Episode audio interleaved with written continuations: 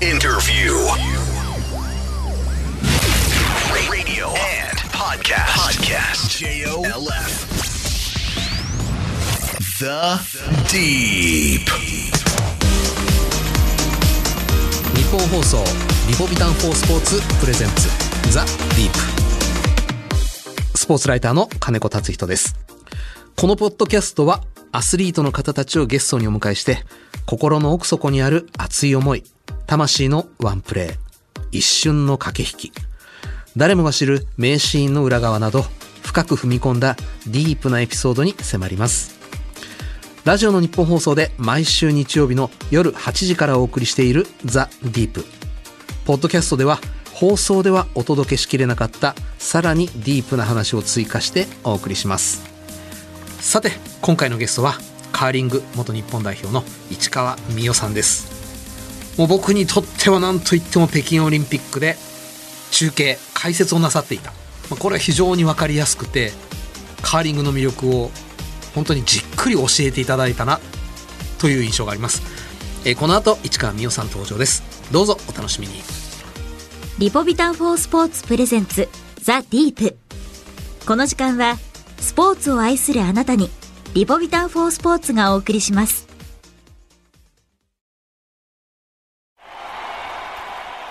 その一球で将来を期待される人がいる。その一球を固唾を飲んで見守る瞳がある。その一センチで憧れの選手と同じ舞台に立つことを許される人がいる。その一センチを支え続けてきたいくつもの言葉がある。その一本でその一発で人生なんて変えられる。その覚悟があるからこそその熱量があるからこそ。アスリートなんだ。その一瞬に全てを出し切れ。大正製薬はスポーツ栄養の分野に着目し勝負に挑むアスリートのための赤いリポビタンリポビタン4スポーツを開発しました。全てのラインナップでアンチドーピング認証を取得。あらゆるシーンでの栄養摂取をサポートします。リポビタン4スポーツ大正製薬です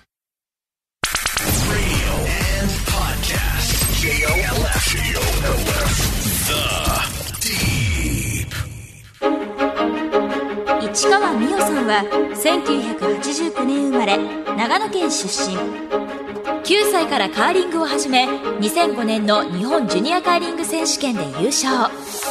高校卒業後の2008年に中部電力に入社されカーリング部に所属。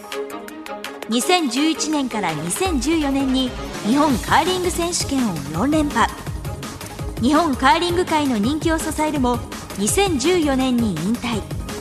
現在は解説者として活躍されています。The Deep. 改めましてスポーツライターの金子達人です。えー今日はカーリング元日本代表市川美代さんにお越しいただきました。よろしくお願いいたします。はい、よろしくお願いします。実はですねこの番組にとってもそうなんですが私にとっても生まれて初めてお話を伺うカーリング選手、はい。ということで素人質問連発してしまうかもしれませんがよろしくお願いしますもちろんです。全然大丈夫です。よろしくお願いします。まず、はいびっくりしたのがあれ？こんなに華奢なの？そうですか？ええいやいやいやいやいやいやいやいやいや。オリンピックを目指していた現役時代っていうのはやっぱ違ったんですか？そうですね。もう服のサイズからして全然違いますね。落ちた？筋肉が筋肉、そうですね。まあ、あの、やっぱりこう、落ちきってない部分っていうのはいっぱいありますし、うん私もともと筋肉つきやすいんで今子育てとかしてると、残る筋肉っていうのはうん結構あるんですけど、上腕二頭筋は鍛えられますよねそうなんですよ。けどやっぱりそうですね。あの現役の時はねすごい今とは全然違う体でしたね。マシントレーニングとかもやられてたんですか？はいもちろんやってましたね。あのいわゆるベンチプレスですとかスクワットっていうのももちろんやってましたし走り込みだとか、まあ、ストレッチっていうのもいわゆるスポーツ選手が行っているトレーニングはあのほぼ行っていました。うわー全然そんな印象がなく、華麗にやられているというい。やーテレビ見てるとなかなか伝わりにくいところなんですけれども、うんやっぱ氷の上にまず立ってるっていうだけで結構体力を消耗しますし、体感刺激されますもんね。そうで。すねそれからあの試合がすごく長くて、うん3時間はい。ずっとこうこするスイープっていう仕事をしなければいけなかったりとかして、ものすごく全身を使うスポーツなんですよね。ものすごく不安定な足場で、はいものすごく不安定な姿勢で、うんしかもゴシゴシですよね。そうですそれは確かにだいぶ体幹は鍛えなければいけないし、あのスイープにももちろん力は必要ですよね。そうですね。で、あの、スイープの仕事は、ただこうトイレ掃除のようにこすってるだけではなく、うんしっかりこの氷を溶かすという目的があるので、うん溶かして滑らせたいので、うん力をどれだけかけれるかっていうところがはい。一個重要なんですけれども体重を乗せた上でブラッシュを動かさなければいけないのでそれに必要な腕の力支える体幹足っていうのが大事ですね。素朴な疑問です。はいだったら、ん体重重い方がお得じゃないですか？そうです。だからみんな体を大きくしたいんです。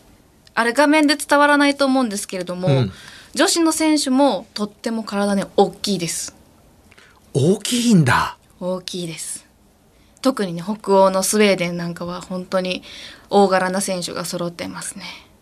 でも例えば、砲丸投げであったりとか、んハンマー投げのような、ちょっともう、うんお相撲さんに近いような体型の方んの方がさらにお得ということ、えーとそれがでも体が大きすぎると、俊敏にこうスイープができなくなってしまうっていうバランスは必要なんだ。そうですね。ただあのスキップっていう司令塔ははい。基本的にそのスイープはしないので、もうこうテイクウェットっていうこう速い石を投げれるには、やっぱそういった体が大きい方が有利っていうのはあります。筋肉うんたっぷりつけていたうん。市川さん、はい。でも大きくないですよね体。もともとは。いやもともと、えっと、背がね私そんなにないので、そう見えないかもわかんないですけど結構でももともと小学校の時とかからもトレーニングとかもしてましたしあ筋肉も脂肪もつきやすいタイプなので油断してると もうすごい大きくなっちゃいますね。ーはあサイズでハンデを感じたことってありました？あそれでもそれはあんまりないですかね。じゃあもう十分カーリングはいを戦っていく上で必要なものはお持ちだったわけですね。と思いますね、うん唯一そのハンデがあったとしたらやっうんぱ遠征に行った先で、うん必ず「ベイビー」って言われてしまう 精神的な攻撃みたいのはありましたね。ああ攻撃ですね。私のちょっとあそうだまだベイビーに見えるよなってずっと思ってましたね。ああなるほど。海外の選手ともやっぱ交流はあるわけですね。ありますねはい。特にカーリングは交流を非常にこう重んじているスポーツなので試合が終わった後に一緒にこうお酒を飲んだりですとかそういったね交流はね非常に頻繁にあります。あらちょっとその点はそういうところラグビーとも似てるんだ。そうですねあの発祥がスコットランドなので、すごくあのゴルフとかラグビーに似てるところが多いですね。戦うけどはい憎い敵じゃないんですね。そうですねもう氷を降りたらというかまあ戦ってる時も敵同士っていうよりかは、うん氷と戦ってるとみんな思っているので、うん。試合中でもお互いにいいショットが生まれたらナイスショットって声を掛け合ったりとかねしてますね。あ相手のショットに対しても、はいそうですね。それはなかなか伝わってこないですよ 中継見てると。そうですね。うんこういったところはぜひ現場で見てもらいいたいです、ね。やだって僕視聴者の一人として呪ってましたよ。失敗しろ、はい、外せって。っていうのは基本ないわけですね。そうですねもう、まあ、できる限りの自分たちが手を尽くして相手が決めたらもう仕方ないよねっていうスタンスでみんなやってますね。北京オリンピックの時に解説なさったじゃないですか。はい。これ勝ったら準決勝進出、これ勝ったらメダル確定っていう場面で、解説としてのい市川さんははい。呪ったりはしなかったんですか、ちょっと それはそうですよね。勝負がかかってるとね、ちょっとしちゃいますね。なぜ日本の女子こんなに急速に国際競争力つけたんでしょう。うん、一つは、うん。あの、コーチの影響がとても大きいですね。コーチはい、JD コーチというカナダ人のはい。コーチが今ついてるんですけれどもうん。もともと北海道のこうアカデミーにうん。入ってくれたコーチでその時もすごく北海道が急激にこう強化されていたんですけれども、うん。まあナショナルコーチにその後なってこれもロコ・ソラーレが代表が続くことが多かったので、はい主にその JD リンドコーチはロコ・ソラーレについていたんですね。うんで今までその日本の課題っていうのはどうしてもカナダを追いかけなければあカナダがカーリング大国でうん何でも流行を作ってるんですけど、そのカナダを追いかけなければいけなかったところからより早くそのコーチがうん情報を持ってきて教えてくれるというところが一番大きかったかなと思いますね。タイムラグがぐーっと縮まったわけですね、うん、そうですね。なんでそんなにコーチって重要なんですか？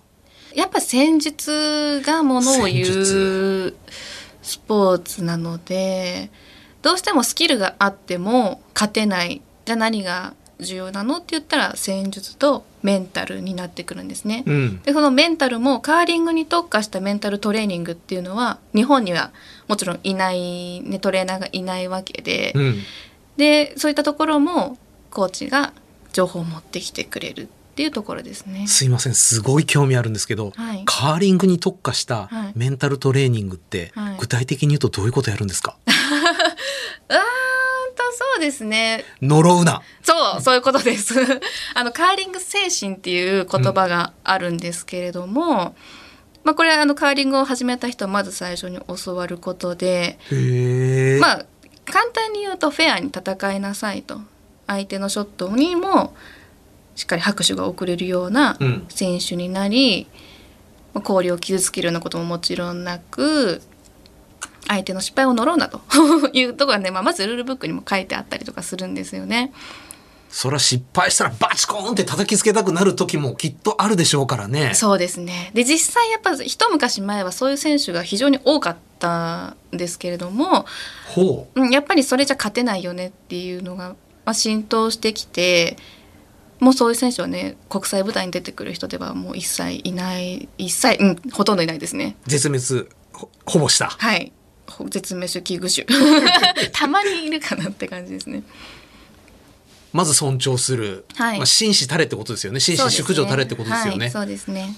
でも紳士淑女たれって、言われても、暴れん坊は暴れん坊ですよ。そうなんです。なのでそのための、まあ、メンタルトレーニングですね。大事な場面で、うん。まあ、いかに自分をコントロールできるかっていうところですね。どうやってコントロールしろと？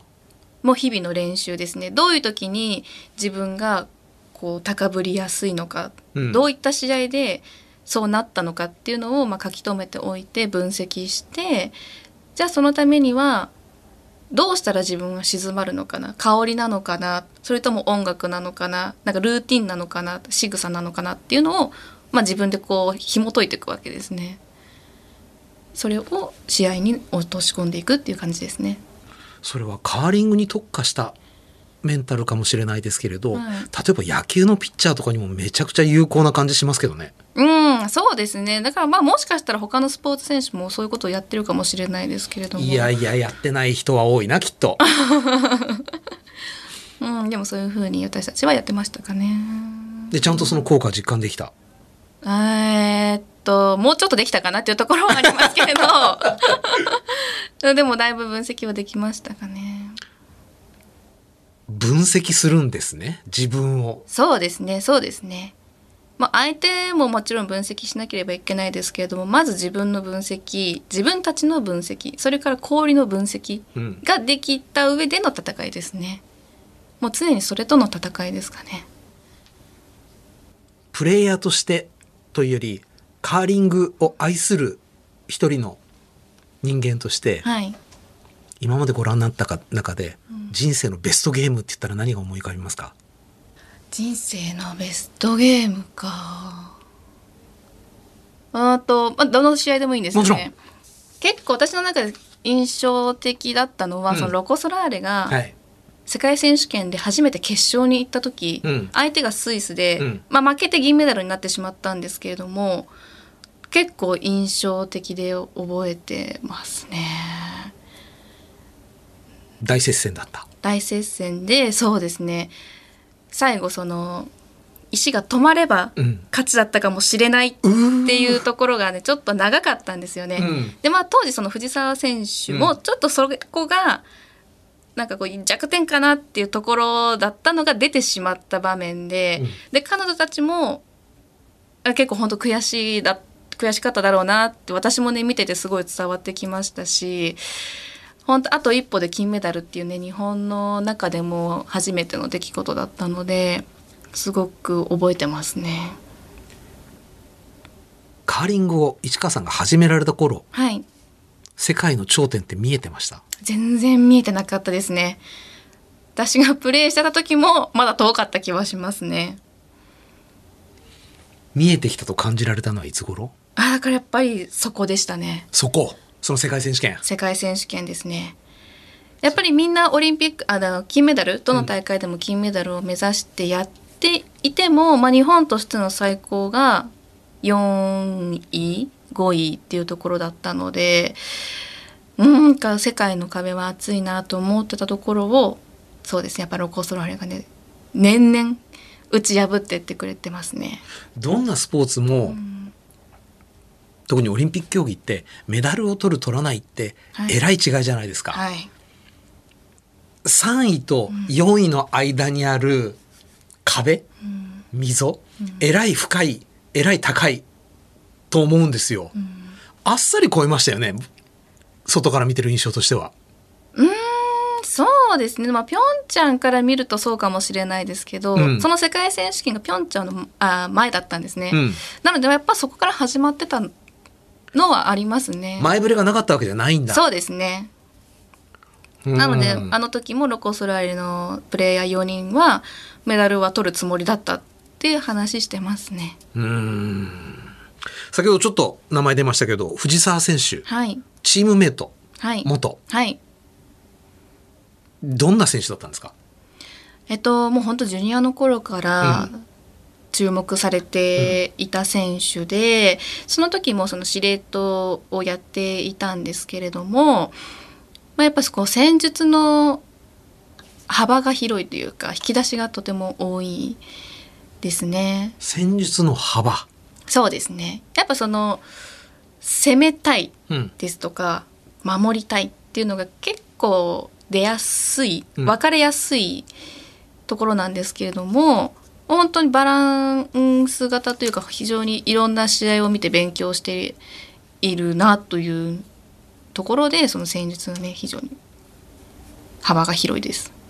司令塔にはい求められる資質は、資質は、私はあの社長ポジションだというふうに言っているんですけれども。ほ あの例えばスキップが変わると、う、うん、他の3人が同じでも、うん。チームがガラッと変わったりするんですよね。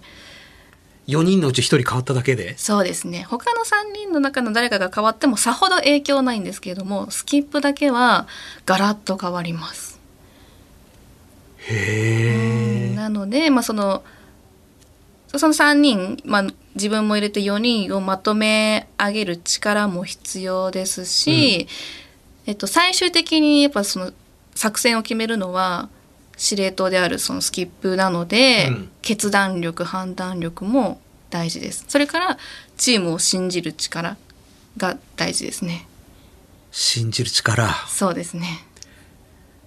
信じて裏切られてイラッとすることはないんですか？いやそういうスポーツなんですよね。なんだけどそこをしっかり受け入れる懐の深さみたいなのも非常に重要です。コーチではないんですね戦術を決めるのはそうですね。あのまあ今は結構作戦どんどん変わってるんですけれども、基本的には試合中にこのコーチと接触できるタイミングっていうのはハーフタイムしかないんですよね。うんなのでもうずっとこの氷の上の4人で作戦を考えなければいけないのでこの司令塔がまあ、ゲームキャプテンみたいな感じですかね大事なんですね。大事ですね。オリンピックを見て私もカーリングやってみたいっていう子供たちもたくさん増えたと思うんです。はい。どんな子に適性がありますか？適正どんな子に適正そうですね。やっぱその競技をまず楽しめる楽しいと思えるっていうのがまあ大前提で、その上での忍耐力ですね内面の問題。内面ですね。肉体的資質は？肉体的質は私は体感だと思ってます、あの私自身運動神経に自信がある方じゃないんですよ。あれ？本当にあのなんかバレエとかやったらん。トスできないみたいな感じなんですけど、まあまあ、球技はあまりお得意ではないということにしておきましょ そうですね。でだけど体感は結構昔から自信があったというかバランスう。感覚、バランスね。はい、バランス感覚には自信があってでもつまりそれって体感があったってことだと思ってるんですね、うん。なので結構体感が肝かなと思ってます。足の速さは？足の速さはね多分関係ないです機械体操の能力は？あ機械体操の能力は結構あるといいと思いますやっぱ運動神経大事になってきますね。あればめうんよりうん。習得しやすいっていうのはありますだけどそのまあ忍耐力があればそれは全然カバーできますうん。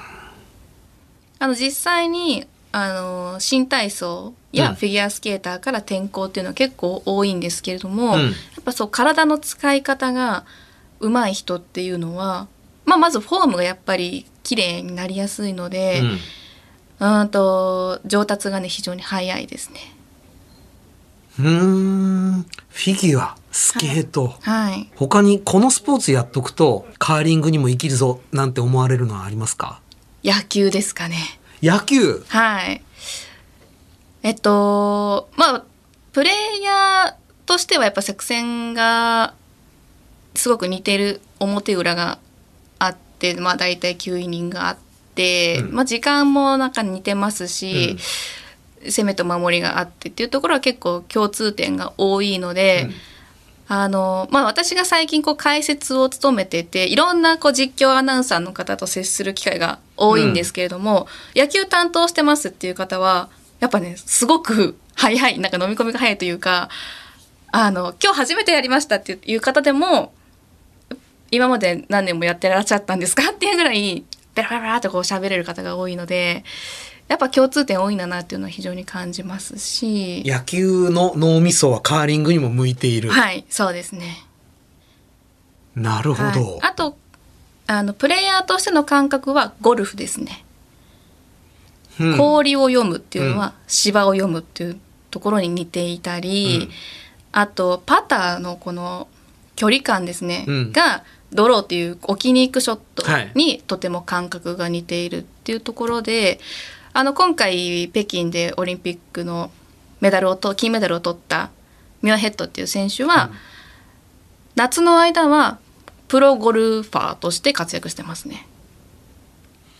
うんきっとグリーン上の魔術師と呼ばれてるんでしょうね 呼ばれてるかもしれないですね。ロコ・ソラーレのねメンバーも最近ゴルフ始めましたね。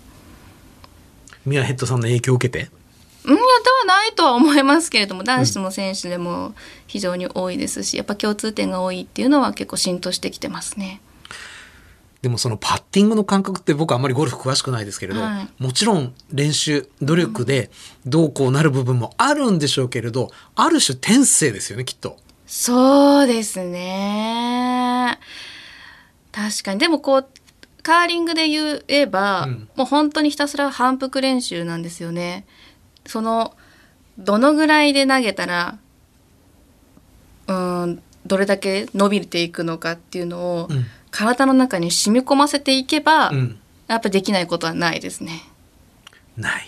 うんスキルとしてはねただそれが本番で発揮されるかどうかっていうのはやっぱりメンタルが関わってきます。いや本当に見てて恐ろしいなと思うのはストーンを持ってこう滑り出す。はい、これがあのゆっくりじゃないですか、はい。離すまで、はい、離すまでゆっくりゆっくりゆっくりゆっくり。って、なんかこう、うん。ちょっとずつ自分の神経を火で炙られているよううな、ーん。怖いなと思って見てたんですけど、そうですね。でもあれって実は4秒ぐらいしかないんですよね。あの蹴り出してから。そんなもんですか？そうですね。手を離すまで。ただ選手もやっぱその間にいろんなこと考えるわけですよ。走馬灯回りまくりでしょ、もう。そうですね。こうあ強く蹴っちゃったって思ったらなるべく長く持っておこうとか。そうか、もう蹴った瞬間に嫌な予感が走ることもあるわけだ。やというよりも蹴りで全てが決まるんですよね。おうもうフォームやこの離す動作っていうのは一定の方がいいんですよね、うん。他のメンバーに影響がないので。なので何が変わるかっていうと体がしっかりそのラインに向いてるかそして蹴りが合ってるかなんですね。あら、最後の手のコントロールじゃないんですね。じゃないんです。だからそこは微調整にもちろん余白は持っているんですけれども、うん。だからまあちょっと弱く蹴っちゃったって思ったら最後本当はやっちゃいけないけれども押したよっていうのをみんなに調整微調整そうですねでみんなにしっかり教えて押したからいつもよりも伸びるかもみたいなコミュニケーションを取ってるわけですね。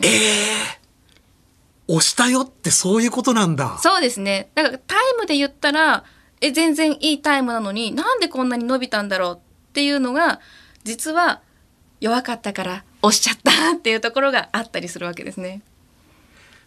手で押すと伸びるんですね。そうですね。だまあ蹴り蹴りが弱かった分押せば伸びますね。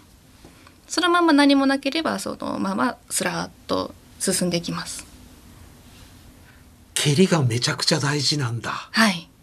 とても大事です。じゃあもう蹴った瞬間に、うわ、やらかしたっていうこともあるわけですね。そうですね。やらかす場合は蹴りがほぼですね。ほぼ？はい。特に弾き出すショットなんかはやっぱりコントロールが必要なんですけど蹴りで、うん、とそれこそ速いショットは離すまでが2秒とか3あ2秒1秒2秒しかないので蹴りがうまくいかなかったらもうそうまくいかないです。自分の体とはいえ、その蹴る力、はい、なんか1000段階ぐらいに細かく細かく細かくなってたりするんですか？そうですね。なので、その先ほどの話すまでの4秒っていうのが、まあ、基本的な数字だとしたら、うん選手は0.5秒っていうのは少なくとも蹴り分けられます。3. 点 ?0.5? はい、3.95とかも投げられますね。あえっと、なんて言うんでしょう。4秒、わうん。あの、かりますあの、わからなくてきょとんとしてマジかよというきょとんなんですけど、それ普通、もうオリンピック出るレベルになると。あ、もう全然普通ですね。コンマそうですね、0. 点、うーん、0.05も、うん、そうですね、蹴り分けられますかね。あのレベルに行けば。まあ、ただ、それがうまくいかなくても、スイープで調整できるので、まあ、そこはね、兼ね合いですね。あの、そのスイープで調整できるはい。度合いといいますか、うん。もう、箸にも棒にもかからないミスショット。はいこれはもうどんなスイープしてもきっとダメでしょそうですねあのスイープは距離を伸ばすことはできるんですけど、うん止めることはできないので、うん。速い石に対しては施しようがないです。弱いはい、ショット。じゃあスイープをしなかったら、10メートルしか滑りません。っていうのはどれくらい伸ばせるものなんですか？そうですねえっと女子で、えー、2メートルから3メートルって言われてます。?2 割3割。そうですねで男子だったら4メートル伸ばせるかもって感じですね。うわ。絶対なんか弱い方がじゃあお得ですね。スイープが強ければ。そうですねはい。で選手もやっぱり弱く投げた方がいいって分かってるんですけれどもここ一番っていう時にやっぱりね怖いんですよ弱く投げるのも。なのでこうツーって強くなってしまうことがねまあミスとしてはありがちですね。届かないと何も起きないですもんね。そうですね、うん、止まらないとねいけないのでそうか通り抜けちゃいけないしでも止まってもいけないしそねそれを足一本まあ両足。そうですね。でコントロール。はい。どうやってトレーニングするんですか？うんもう本当に反復練習。ね、それもじゃあちゃんとストーン持って。そうですね。はい。なので本当に地味な練習ばっかりですね。フォームの確認しながら。この 0. 点何秒っていうのを蹴り分けてっていう練習ですねあの野球で一日素振り1000スイングとか、うん。ゴルフで何百球打つうん。トレーニングやってらっしゃる方いらっしゃいますけれどカーリングの反復練習って何回ぐらいやるもんなんですか？何回？えっとそうですね。でも1回がやっぱり試合を想定してるので3時間とか練習するとしても、でも結構話し合う時間も多かったりするので、うん。何頭っていうのはなかなか言えないですけど私昔そのカナダに遠征に行った時にカナダのトップ選手に教えてもらった時には、時間が許すなら毎日100投は投げろって言われましたね。体ボロボロになりません？えでも投げてたんじゃないかなっていう気もしますけど投げてないかな？どうだったかな？いくら氷の上はい。とはいええらいこっちゃ重たいわけでしょあれ。あおあと石自体は2 0キロあるんですけど、は持ち上げるわけじゃないので滑らせるのでうんでもとはいえですよ、はい、子供でも投げられるんで全然あの投げる分には全然その負担は少ないですかね、ううんん。でその代わり足にきますね。やっぱりその蹴っているので。蹴っているし下不安定だし。そうですね。なんで大会の後半はどこが一番しんどいかっていうとこの大腿四頭筋が一番きますかね。大体四頭筋なんだ。そうですね。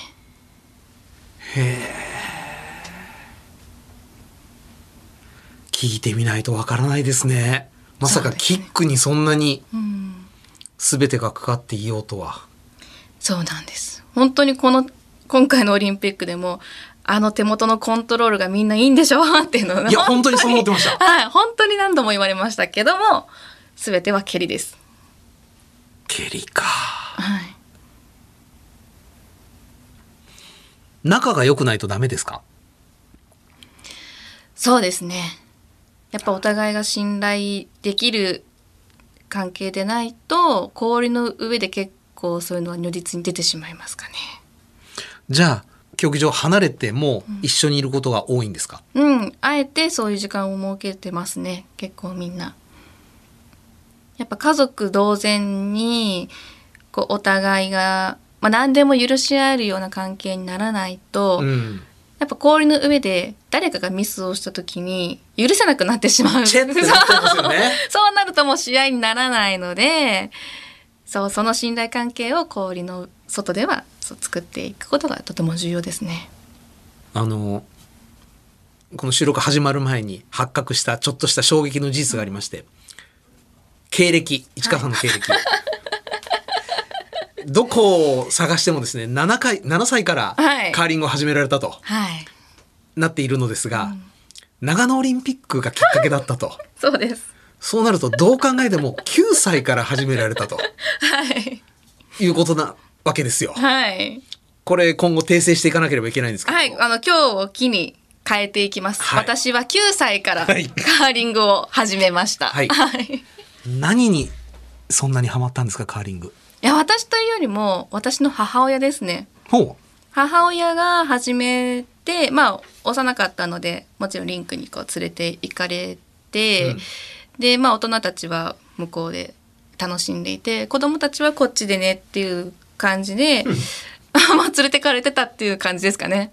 で気がついたら、まあ、私姉も一緒にカーリングやってたんですけど、う。うん。まあそのチームができていて、うん。じゃああんたも入んなよみたいな感じで多分入れてもらったんだと思うんです。うん。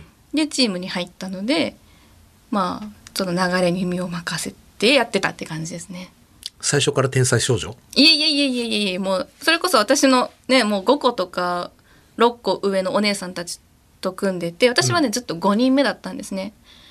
なので、まあ、試合に出ないことがね多かったですね最初は。今5人目っておっしゃいました。はい。ロコ・ソラーレ北京でのもうこれも5人目の選手割とスポットライト当たったじゃないですか、はい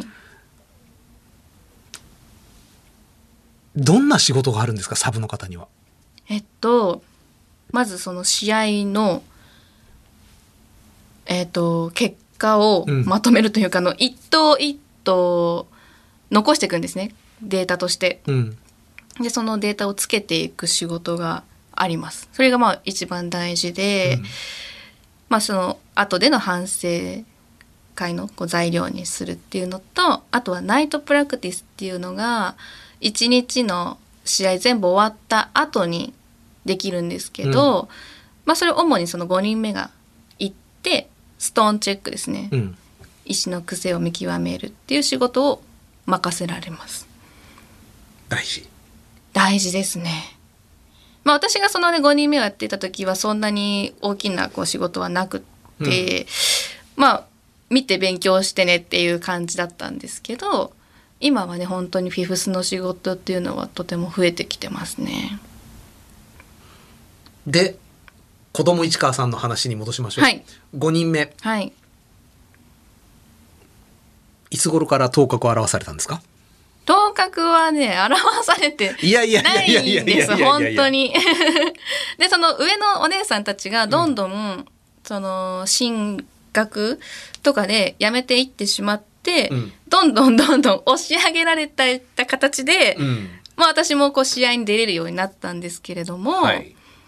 私もすごく積極的にさカーリングをやってたかっていうとそうではなかったのでじゃああの上のお姉さんたちのようにそのまま卒業と同時に離れる可能性も。言おうと思ってました。あら。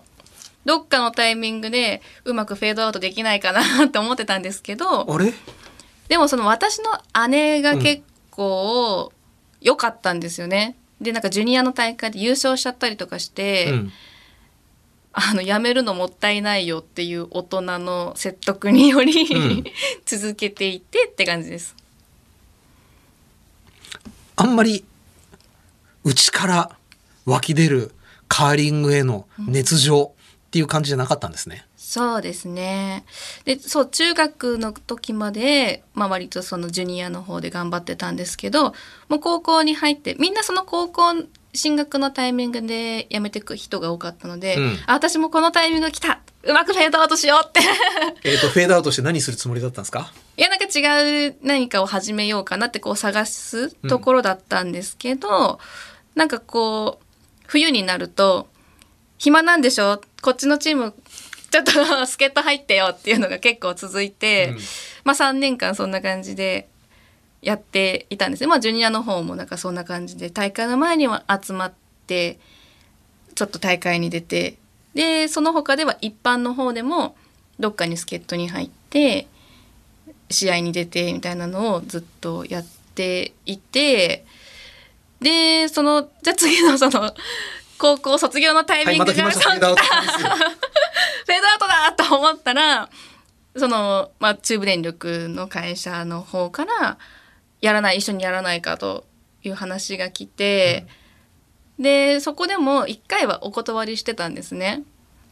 あなぜ、進学しようと思ってたので、うん。あの進学を理由に、まあ、就職しなければいけなかったのでお断りしたんですけれども、うんまあ私も当時のね担任の先生や母とよくこう相談をした結果、まあ、人生でこんなチャンス何回もないからっていうことでチャレンジしようと。オリンピックを目指すんだったらチャレンジしようって思ってそこからようやく私の内なる情熱みたいのがね出てきましたね。なんか同好会で何かやってましたレベルな感じですよね高校までの話を伺ってると。そうですね才能あるのにもうそんなにガチガチやってない才能が、まあ、人口が少なかったので私に才能があったかどうかっていうのは本当にわからないですけど、まあ、うまくこういいチームにね入れたので、まあ、結果もねそこそこ残せたっていうところですね。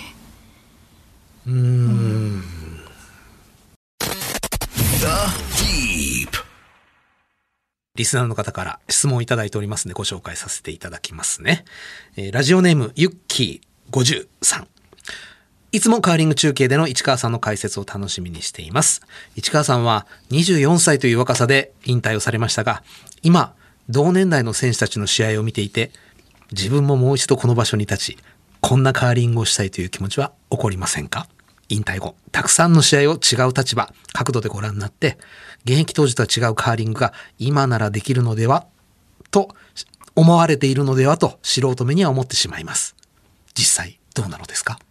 おっしゃる通り今だったらもっとうまくできるだろうなっていうのは考えたりもします。でもやっぱり、まあ私がその会社に入ってからオリンピックのチャレンジまでの6年間あったんですけどその間のことを思い返すとやっぱり大変だったなと思ってでいろんなものも犠牲にしていかなければいけないですし今私はもう家族ができて子供も2人いるので、まあ、私の人生の中で何が優先したいかっていうとやっぱ子供との時間だなって何回考えてもそこに行き着いてしまうので、まあ、復帰っていうのは今はでも全く考えてないですかね。悔いはないけど大変だったんですね、やっぱり。そうですね。なるほど。えさて、引き続き番組ではゲストの方へのメッセージや質問をお待ちしております。メールアドレスはアルファベット小文字で deep.1242.com です。番組ホームページ、ツイッターもありますので、そちらからもアクセスしてみてください。番組で採用された方には、対象製薬からリポビタン4スポーツ、ショット、ゼリー、パウダーの詰め合わせをプレゼントいたします。住所、お名前、電話番号をお忘れなく。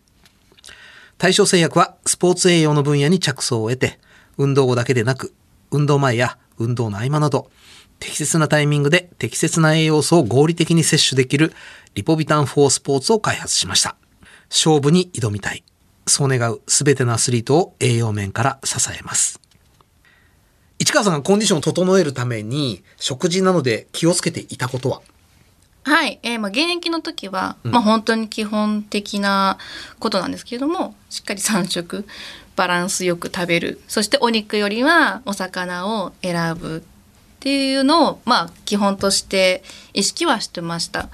それからあの試合の前うん。には、まあ、やっぱ消化のいいものうん。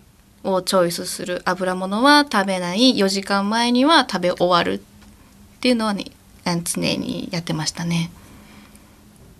試合途中、はいロコ・ソラーレでいわゆるもぐもぐタイムの話題になりましたけど、市川さんはどんなものを取ってらっしゃるんですか？うんあのまあ、それこそジュニアの頃は差し入れでこういただくチョコレートとかお菓子を食べてたと思うんですけどお菓子？はいお菓子 自分の中でうまく調整がうまくいかないなっていうのに気づいてからは、うん食べないようにまあ意識的に食べないというか食べなくてもいけるなっていう感じで食べてなかったですね。?3 時間。そうですねなのでその試合の前にしっかり食べておくっていうのをやってました。今は？今は、まあ、運動っていう運動はほとんどしてなくて、えー子育て運動ですもんね。そうですねあとピラティスはあのずっと継続してインストラクターもやってあのお休み中ですけれども資格も取ってたりとかしてあの意識的にやってはいるんですけれども食事面では、えっと、今は逆にこう炭水化物を減らすですとか うーんフルーツを意識的に取るっていうのをしてます。えーお時間となりました、えー今日はカーリング元日本代表の市川美代さんにお越しいただきました。中井時間ありがとうございました。はい、ありがとうございました。Deep.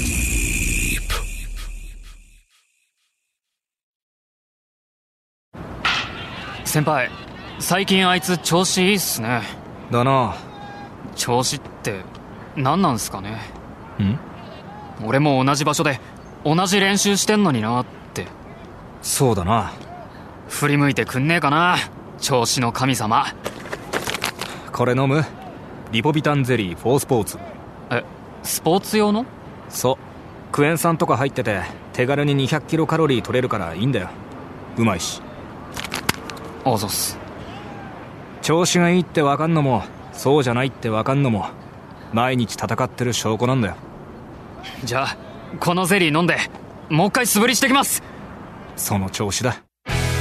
全力でスポーツに取り組むあなたにクエン酸に加えビタミン B1B2B6 配合のゼリー飲料大正製薬のリポビタンゼリー4スポーツ運動時のエネルギー摂取におすすめです